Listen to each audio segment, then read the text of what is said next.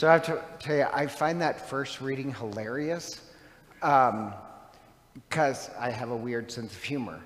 But I love how St. Paul is worried, and God says, or Christ says to him, Don't worry, I have people. so I'm going to use that line on somebody. If Deacon Chris says something, I'm going to say, Don't worry, I have people. but no, honestly, isn't that kind of funny? He's worried about going into this city, and Christ says, Don't worry, I have people. Because he's going to face opposition. And the odd part, his opposition is from the, oh, he has a great line. You'd have to translate the super religious, which I just find kind of funny. The super religious are paying. Um, and so, anyhow, they turn against him, they uh, sue him, except the odd part is this um, the super religious are not part of Christ's people.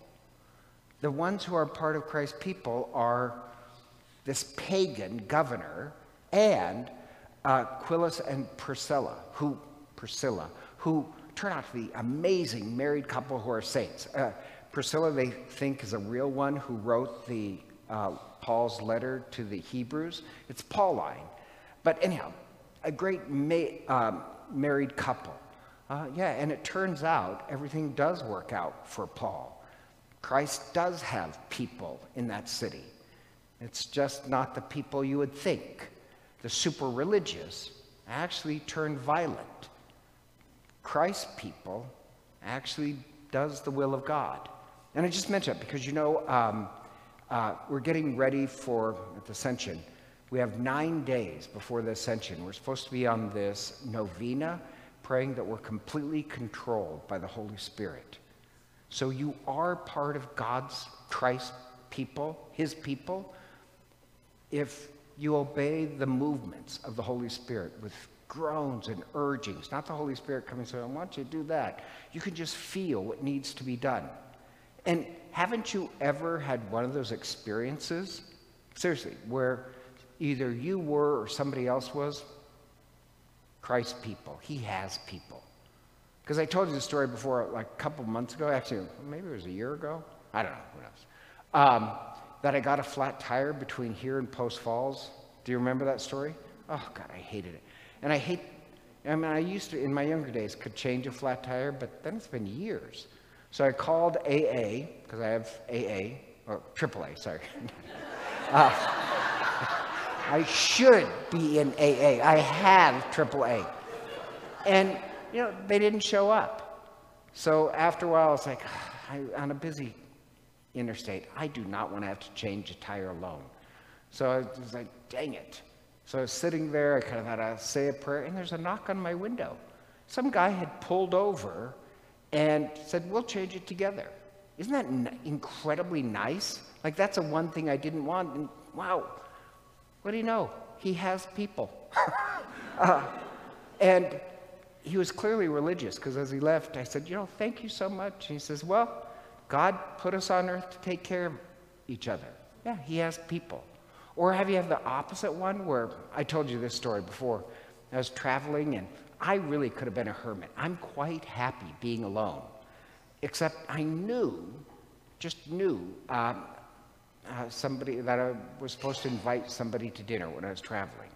So did it, and it was strange because this guy who has just lost a brother says, "I swear to God, I just, just finished a prayer." asking God, I don't want to eat alone. And suddenly you're right there.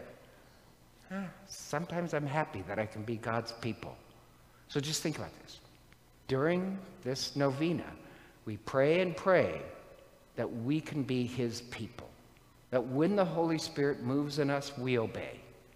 Um, if you just say, Don't worry, I'm a religious zealot, but I really can't hear the Holy Spirit, you'll just create more violence in the world. And so let us commit. And so if you're wondering at the end, Paul shaves his head, which I like. He says he makes his commitment. He shaves his head, he burns the hair, and that's a this whole Jewish thing of being absolutely committed. He was committed before, but after this, when he realizes, oh, he has people, he shaves his head because he wants to be somebody who when the Holy Spirit calls, he acts. That's why Malcolm and I shave our heads.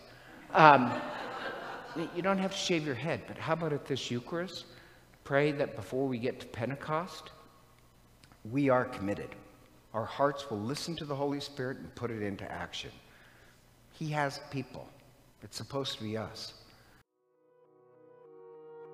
Hello, this is Father Len McMillan. I'd like to take a moment to thank you for listening to our podcast. If they've been a blessing to you, I'd also like to invite you to prayerfully discern supporting the podcast financially. Your generosity would help support the ongoing production and distribution of the podcast. If you'd like to make a donation, you can simply click the link in the podcast description. Be sure to tell us your donation is for the podcast in the comments section of the submission form. Again, thank you for your support as we seek to share the good news of the gospel. May God bless you for your generosity.